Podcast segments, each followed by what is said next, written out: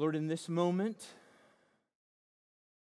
by the power of your Spirit, may our one goal be to proclaim and hear your word for the glory of your Son and for the edification of your people. We pray this in Jesus' name. Amen. As you've probably come to realize, we live in a hyper, a hyped up experientialism. Everything is about creating experiences. You ever been to a, a theme park? It's one hair raising experience after another. And even the things where you go and sit down are intended to be that. We've got uh, but 4D uh, movies and shows at these things. I don't know if you've ever been to one of these 4D movies. You know, it used to be 3D. You went into a theater, you put on the, the glasses, and, and it made everything come forward. It seemed like it was coming at you. Uh, but now we have 4D. And so in the, in the scene, if it's cold outside, the room is now ice cold. If it's warm outside, the temperature raises up dramatically. If it's raining, they spray water on you. And you go on these things as, as part of your vacation, but what happens when you get back from your vacation? But you need a rest or a vacation from your vacation. Now, there's nothing inherently wrong with those kinds of things. But what happens when this agenda designed to create greater and greater experiences begins to creep into the church? Christianity Today, back in 2000, reported on what was t- seemed at that time to be a new trend in large evangelical churches. They wrote that a particular church in Springdale, Arkansas, had hired a well known former Disney World designer of children's amusement rides to design two high tech sets for elementary age worship areas. Toontown for the first through third graders, and Planet 45 for the fourth and fifth graders. The fully animated cartoon town had 26 foot tall buildings in it. The rationale behind the $270,000 project was summed up by the children's minister of the church, who said, Putting a talking head in front of kids for an hour doesn't work. This is a visual generation. We need to use technology to the max, which also included a special baptistry built around a fire engine. When a child was baptized, sirens would sound, confetti would be fired out of cannons to celebrate. In, in this toon town, buzzers and bells were sounding, lights were flashing from the ceiling, car headlights on the set, and bubbles out of a top of a giant bucket filled the room confetti streamers squirting out onto the first few rows. Mist is sprayed to the crowd. According to the designer, it was just like going to a ride at Disney World.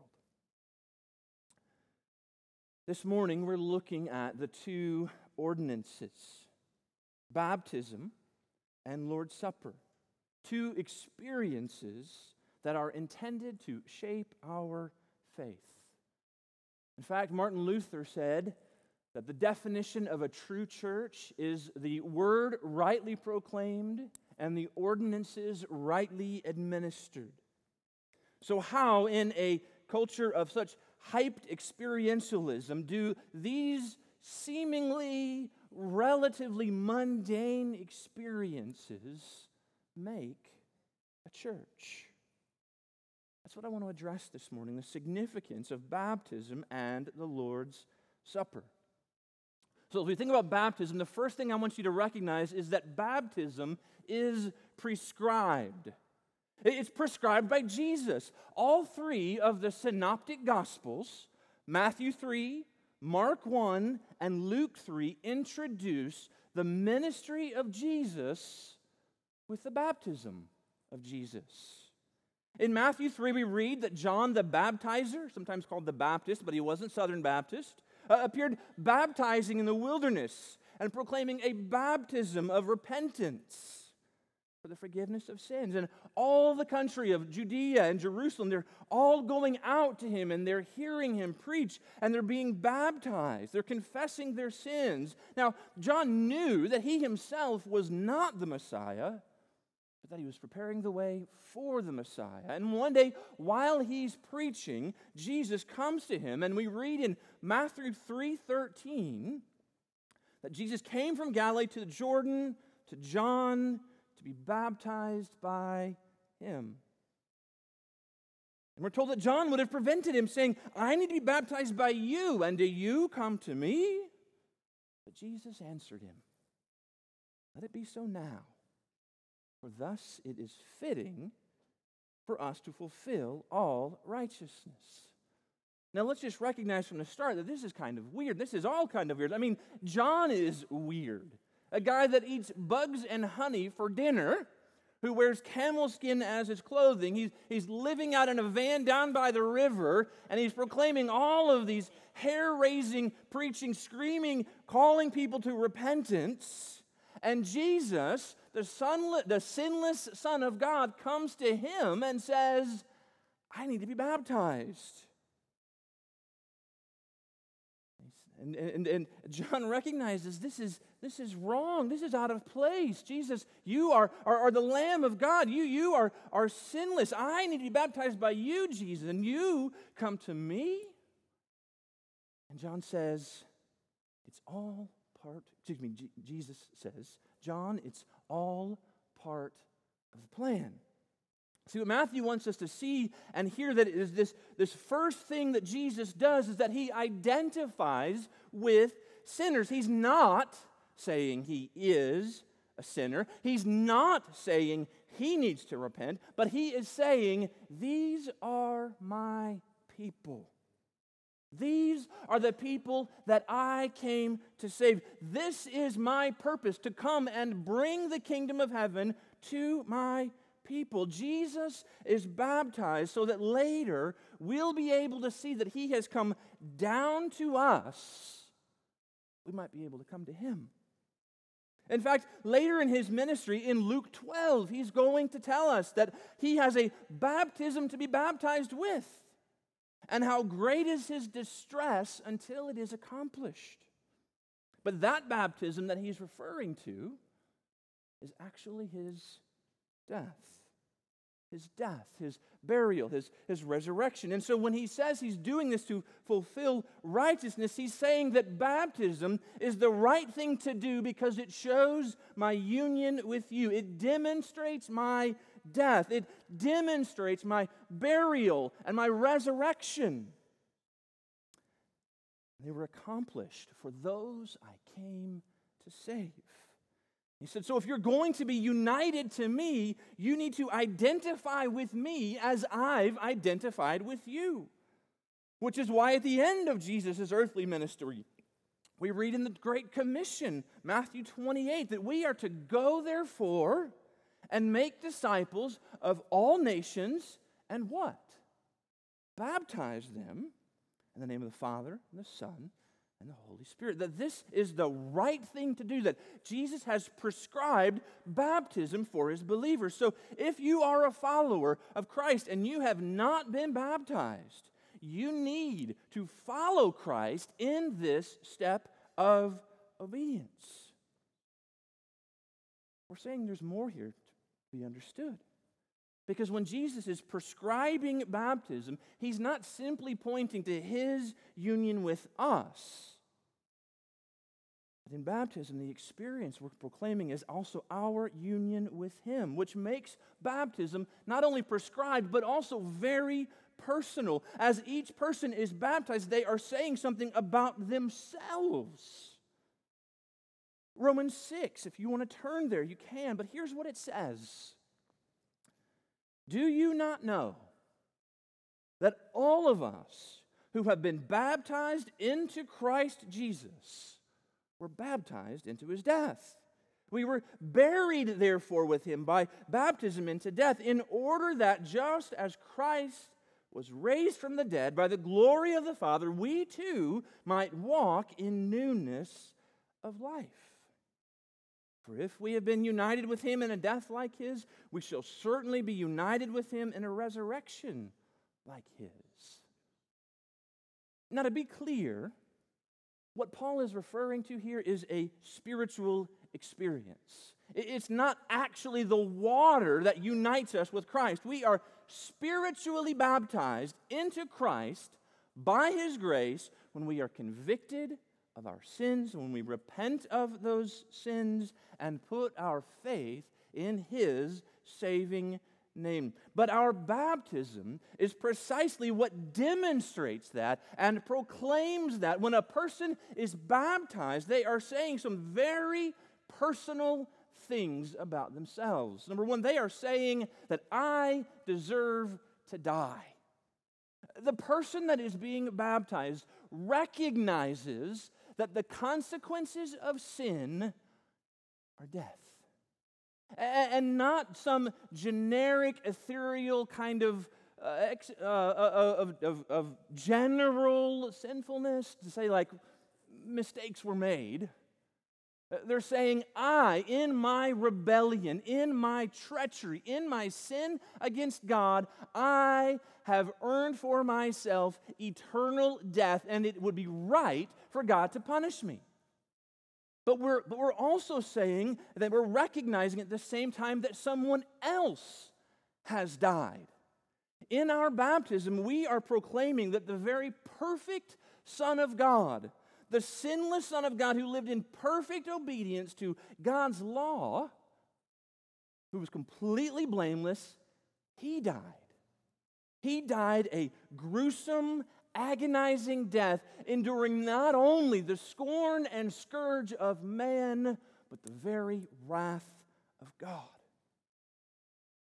And he did it to redeem sinners that he came to save. And this substitutionary death creates a transaction in which he dies and pays the price for those who believe in him for all of their sin, past, present, and future, and exchanges with them the righteousness that he has. So our righteousness comes from him, and our sin is attributed to him. We recognize that he died on our behalf. But this person is also saying, as they are immersed under the water, that I have died. Paul would have us to see our baptism as a very declaration of our death. I wonder if you've ever thought about your baptism as a death certificate. I remember after my daughter was baptized, we were talking with some friends, and, and we said, You know, today we celebrated both a funeral and a birth. And I got some strange looks about that because people weren't sure what I was talking about. But Romans 6, verse 3 says, Do you not know that all who have been baptized into Christ Jesus were baptized into his death? It is a death to past sins. It is a death to past loyalties. It is a, bath, a death to past uh, politics and worldviews. It is a death to ourselves and our selfish hearts. It is saying that we are now dead to former things. We are dead to the demands of culture, dead to the demands of other people, other religions, anything that would put itself above our Lord and Savior Jesus. We have died. And we have been raised. Which brings me to the third thing that baptism is it's not just prescribed, it's not just personal, but it is also public. It's certainly personal. Every aspect of your faith, everything that you, you, you believe is declared in this personal baptism, but you are sorely mistaken if you equate a personal faith to a private faith. Your faith is personal, but it is never private. It is to be lived out among other believers and in front of a watching world. And, and to quote Bobby Jamieson, baptism is where your faith goes public. And this is of crucial importance. You're, you're not making your faith known by, by walking an aisle, by coming to an altar, praying a prayer. That's not what Jesus calls for. It happens in baptism. Baptism is the prescribed way of declaring your testimony. But in baptism, you're not the only one speaking. In baptism, the church, all of us, are declaring something also. Namely, we are saying that you are one of us, that you are part of the people of God. You are part of the body of Christ. You are part of this new covenant community. Now, this is a, is a good time for us to take a little bit of a, a brief detour. It'll make sense in a minute, but to consider that, that, that God has always had a, a covenant community. From all the way back in Genesis, God has taken steps to distinguish his people from the rest of the world. And he's done that through covenants. We find a covenant with Adam and Eve in Genesis 1 to 3. We find a covenant with Noah in Genesis 8 and 9. We're told of a covenant with Abraham in Genesis 12 and 17 and 22. We read of a covenant with the nation of Israel in Exodus 19 through 24. We read of a covenant with David in 2 Samuel. These were, were, were promises, they were, they were uh, agreements, they, they were contracts, but they were so much more than contracts that were made by God to his people. And oftentimes, those covenants came with signs, evidence uh, of these covenants. The prime example is that of circumcision. Circumcision was a verifiable way that the men of Israel could be identified as the people of God. It was an initiation rite that they were a people that had been set apart from the world to reflect God's glory, His holiness, His righteousness, etc., to, to the world. And, and in some ways, baptism is similar to circumcision. But I don't think they, they are equal because they're different in at least two ways. First is that where circumcision threatened judgment for disobedience, baptism pictures a full, final judgment which has already fallen on Christ. Circumcision was in part a sign of sanctions that would apply to anyone who disobeyed the covenant. They would be cut off from the people of God. And yet, baptism beautifully portrays the truth that Jesus has been cut off from the land of the living so that we would have eternal life in Him. Christ has already suffered the sanctions, and there are none left for those who are in Him. And here's the second thing circumcision implicitly demanded that people renew their hearts. Over and over, the people of the Old Testament are commanded to circumcise their hearts. The idea was that Israel would consecrate themselves so that their hearts would match their status.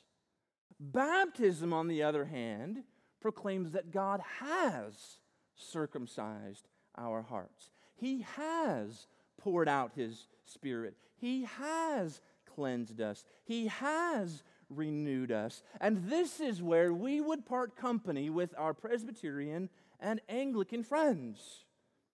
Because we recognize that the new covenant community is not a group of people that in the middle of them there are some believers, but being a part of the community doesn't necessarily mean that you are ultimately, fully, and finally part of that community. But the new covenant community says that anybody that's in that community is certain that they are and will be and fully and finally remain in that community, which the Bible calls the church. There's no longer the threat of judgment. There's no longer the fear of being cast out of the community because you didn't circumcise your heart. You already have that. You must be born again to be a part of it. It's not determined by your keeping of the law, it's in your faith in the one who has. Now, the point of all of this is that baptism isn't merely marking you as an individual Christian. The new covenant, the, the gospel, the, the salvation we embrace is about creating a new people, not just new persons. Baptism shows the world the group that you're a part of. On the one hand, loving God and loving our neighbors shows God's glory to the world, but baptism trains the spotlight on each of God's people and says, You want to see what God is like? Look at this guy. Look at this man. Look at this woman. This new life that Christians are called to live in is not just a, a private, uh, invisible decision to believe. There is a new community, a new people, a, a church. An entrance into that community requires a public promise. And that is why, for our church, baptism by immersion, believers' baptism, must precede membership. That is how we declare that you are one of us. Now, if you have been baptized as a believer at another church, a gospel believing church, we're happy to take their word for it. But if not, before we're satisfied that you're a member of our church, we must follow Christ's prescription to declare that you're part of the church. So that's baptism. It's prescribed, it's personal, it's public. It is how we show who's come into the church. Now let's consider Lord's Supper. Now, as Christ's people, we are a peculiar people. We're intended to be a peculiar people. And admittedly, some of you excel more at that than others. But one of the things that makes us peculiar is the signs and the ordinances that distinguish us. Baptism is the, the initiating ordinance into the people of God. It is the jersey that tells the world whose team you're on. And as a Baptist church, we believe that the Bible insists that you wear the jersey if you want to play on our team. But then we come to the Lord's Supper, which is peculiar in its own right. Something for many it seems very mundane and insignificant, and, and steps have been taken to make the Lord's Supper more exciting in similar ways that have been, been made to make baptism more thrilling. In fact, I, I attended such event as, as a senior in high school. I, as a senior, I, I, went on a retreat with some friends to it with a, that were part of another church, and I have to say, it was, it was kind of a strange thing from the get go. Um, part of the, the, the, the, thing in this, it was, it was all very secretive. You, you never knew what was going to happen next, whether it was Bible study or a team building activity or prayer time or rest time. In fact, they wouldn't even allow you to have a watch or to look at a clock. But one of the parts of that weekend was a Lord's Supper service, which would have been weird enough in itself to to have a Lord's Supper service with just a, a group of high schoolers on a retreat. But what was so strange about it was the way that it was performed. The elements were typical a wafer and, and, and, and grape juice, but it was served by clowns. Not foolish people, mind you, but clowns, big shoe wearing, face painted, unicycle riding clowns. The whole thing was so bizarre. Now, as a teenager, I didn't have the greatest grasp of what the Lord's Supper meant, but I knew this couldn't be right. Now, to be fair, there have been less than, I think, helpful ways that I've performed the Lord's Supper. Clarissa and I took the Lord's Supper at our wedding to to the exclusion of everyone else that was present. And as I look back on that, I, I don't think that was wise or, or helpful. But, but all of this raises the question what is the Lord's Supper? Well, it's a meal of remembrance. Do you remember Jesus' last night with his disciples? In Luke 22 14, we read these words When the hour came, he reclined at table, the apostles with him. He said to them, I have earnestly desired to eat this Passover with you before I suffer. For I tell you, I will not eat of it until the fulfilled in the kingdom of God. And he took a cup, and when he had given thanks, he said, Take this and divide it among yourselves. For I tell you that from now on I will not drink of the fruit of the vine until the kingdom of God comes. And he took the bread, and when he had given thanks, he broke it and gave it to them, saying, This is my body, which is given for you. Do this in remembrance of me. For Jesus and his disciples, they had gathered to remember, to remember the Passover. The Passover was that event in Israel's history when they had been living in Egypt as slaves. Specifically, that night when God declared he would liberate the Israelites by bringing the angel of death to destroy the firstborn of every Egyptian. But what protected the Israelites was not their ethnic distinctives, it was not their morality, it was not their victimhood, it was the sacrificed lamb whose blood covered the door of each Israelite family. But on this last Passover, Jesus is giving his disciples a new meal to remember, a meal that would commemorate a new rescue, a rescue not from the slavery of Egypt, but from the slavery of sin. Just like the Passover had recalled God's rescue of Israel, the Lord's Supper reminds us that God has rescued us. And the, the bread and the cup, they represent his blood and his body that were shed for us. When we take the Lord's Supper, we are to look back and recall the life giving sacrifice of this perfect Lamb, our Savior, Jesus. And as we take it, we get to use all of our senses to remember what Christ has done. As we taste the bread, we remember that as real as the wafer is in our mouth was the Son of God who came and lived and gave up his life that you would have life. As we taste the sweetness of the cup, we recall the sweetness of having your sins forgiven because Jesus poured out his blood for us. There are so many gospel truths that we remember and we relish as we take the Lord's Supper. This is a meal of remembrance. But it's also a meal of togetherness. The biblical teaching on Passover assumed that it would be taken with families. And when Jesus takes this Lord's Supper with friends, he's making them family. And he even tells us how that can be. Uh, He'll say later in Luke 22, when this, he'll say, The cup that is poured out for you is the new covenant in my blood. This new covenant, this creates a new people.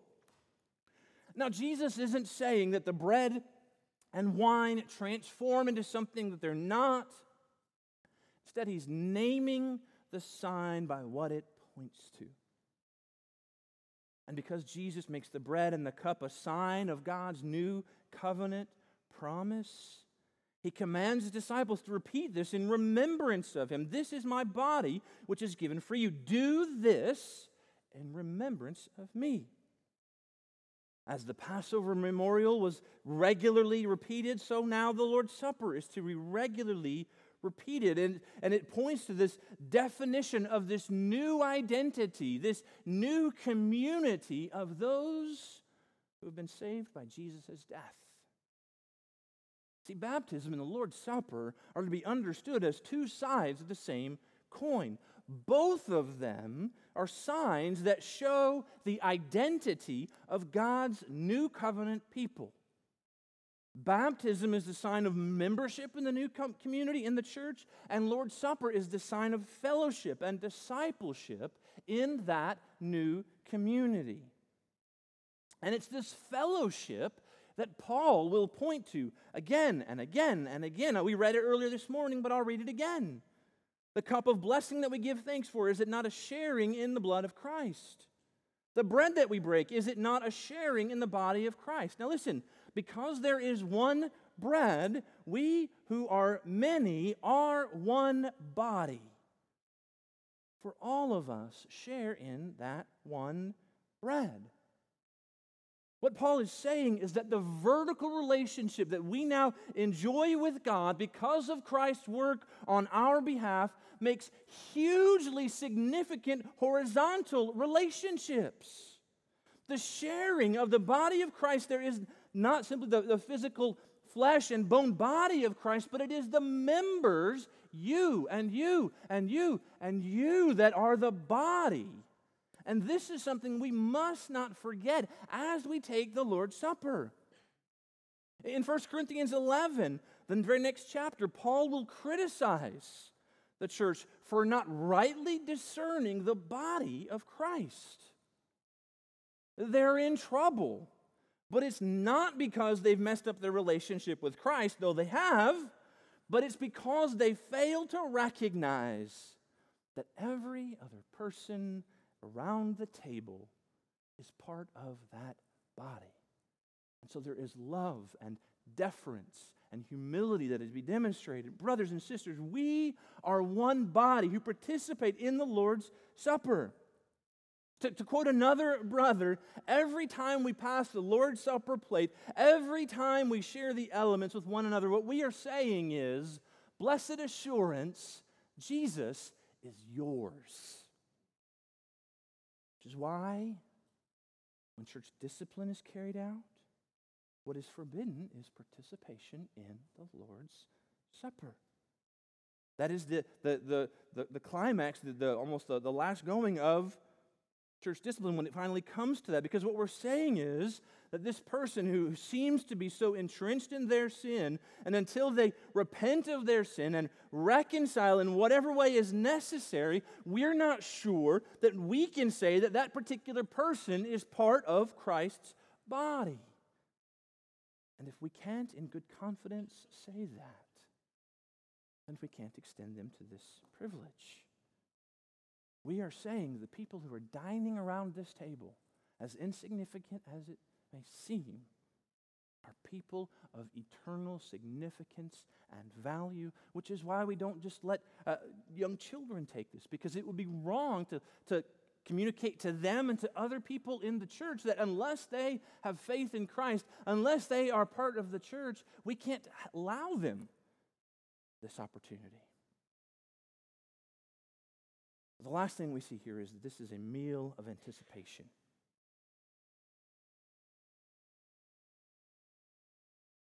It's a meal of remembrance, a meal of togetherness, now a meal of anticipation. Luke 22 again, Jesus said he would not eat and drink this meal with them until he ate and drank it again with them in the kingdom. He knew exactly where the next days would take him to a bloody cross, to a stone tomb, but he knew that it would not end there. He knew that his path was the path to victory. And we see an initial fulfillment of that in Luke 24. You know the story. After Jesus is, is raised from the dead, he's, he's walking along with some disciples who, who are prevented from recognizing him. They don't know who he is.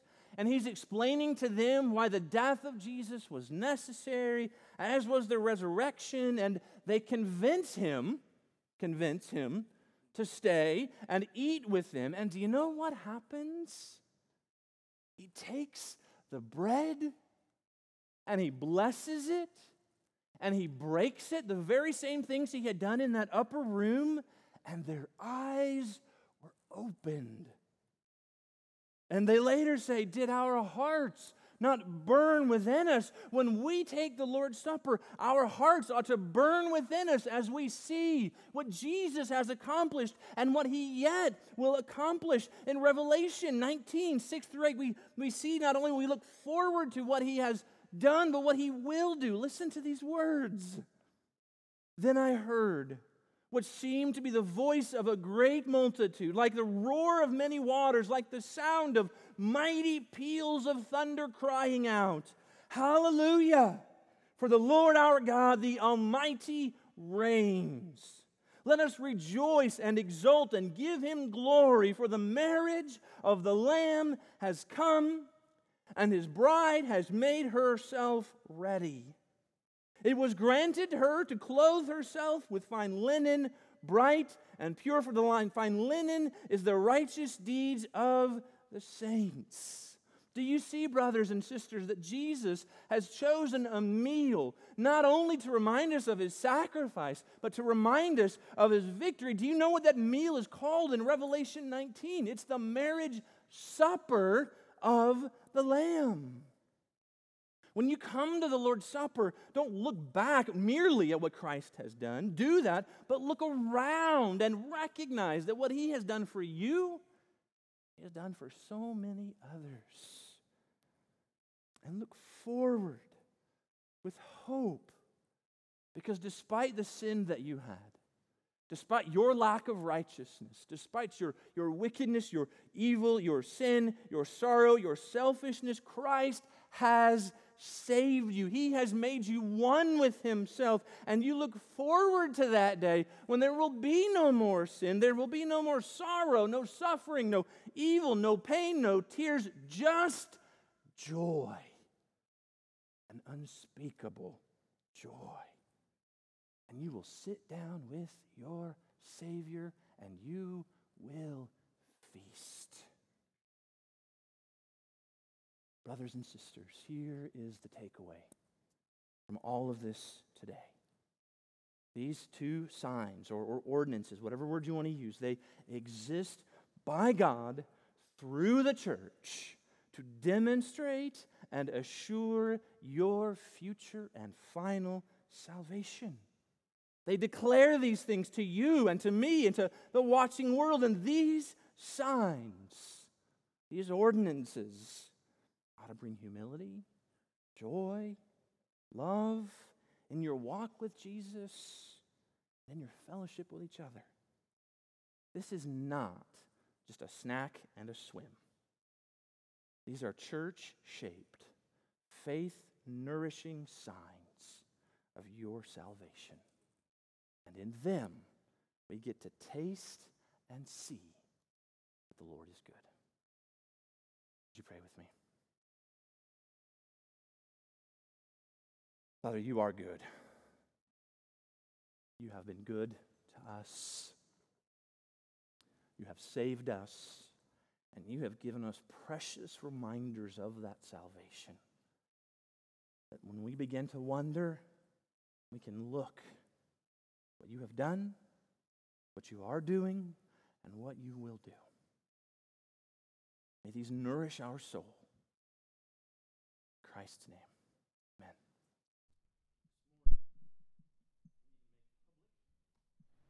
Uh, your decision to, to to follow Christ, which we ultimately made public in, uh, in baptism, or you wish to join this fellowship, uh, you can do that during our uh, song of response. Stand as we sing.